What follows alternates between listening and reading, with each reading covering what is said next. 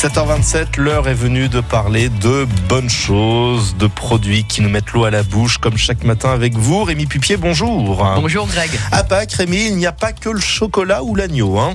Effectivement, Pâques approche et on va se régaler. Alors oui, il y a l'agneau pascal, bien vérifier qu'il soit français, car aujourd'hui c'est très dur d'en trouver. On trouve surtout de, l'agneau de Nouvelle-Zélande euh, plutôt que du français, et c'est bien dommage. Mais bientôt, on va pouvoir aller manger les bœufs, les bœufs du 135e comice de feur. Eh oui, il y a les œufs et les bœufs, donc. Et eh oui, chez votre artisan boulanger, commencez à réserver les pièces d'exception dès maintenant.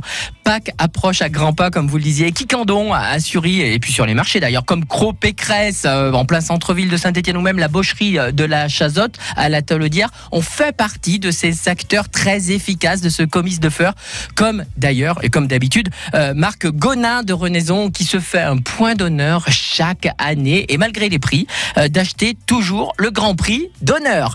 De cette manière, vous êtes sûr de ce que vous mangez directement l'artisan d'en bas de chez nous avec l'agriculteur du coin qui exposait au comice du feur et ça ça a du sens et donc ça a du goût. Régalez-vous. Merci beaucoup Rémi. On va se régaler quoi qu'il arrive le week-end prochain à l'occasion des fêtes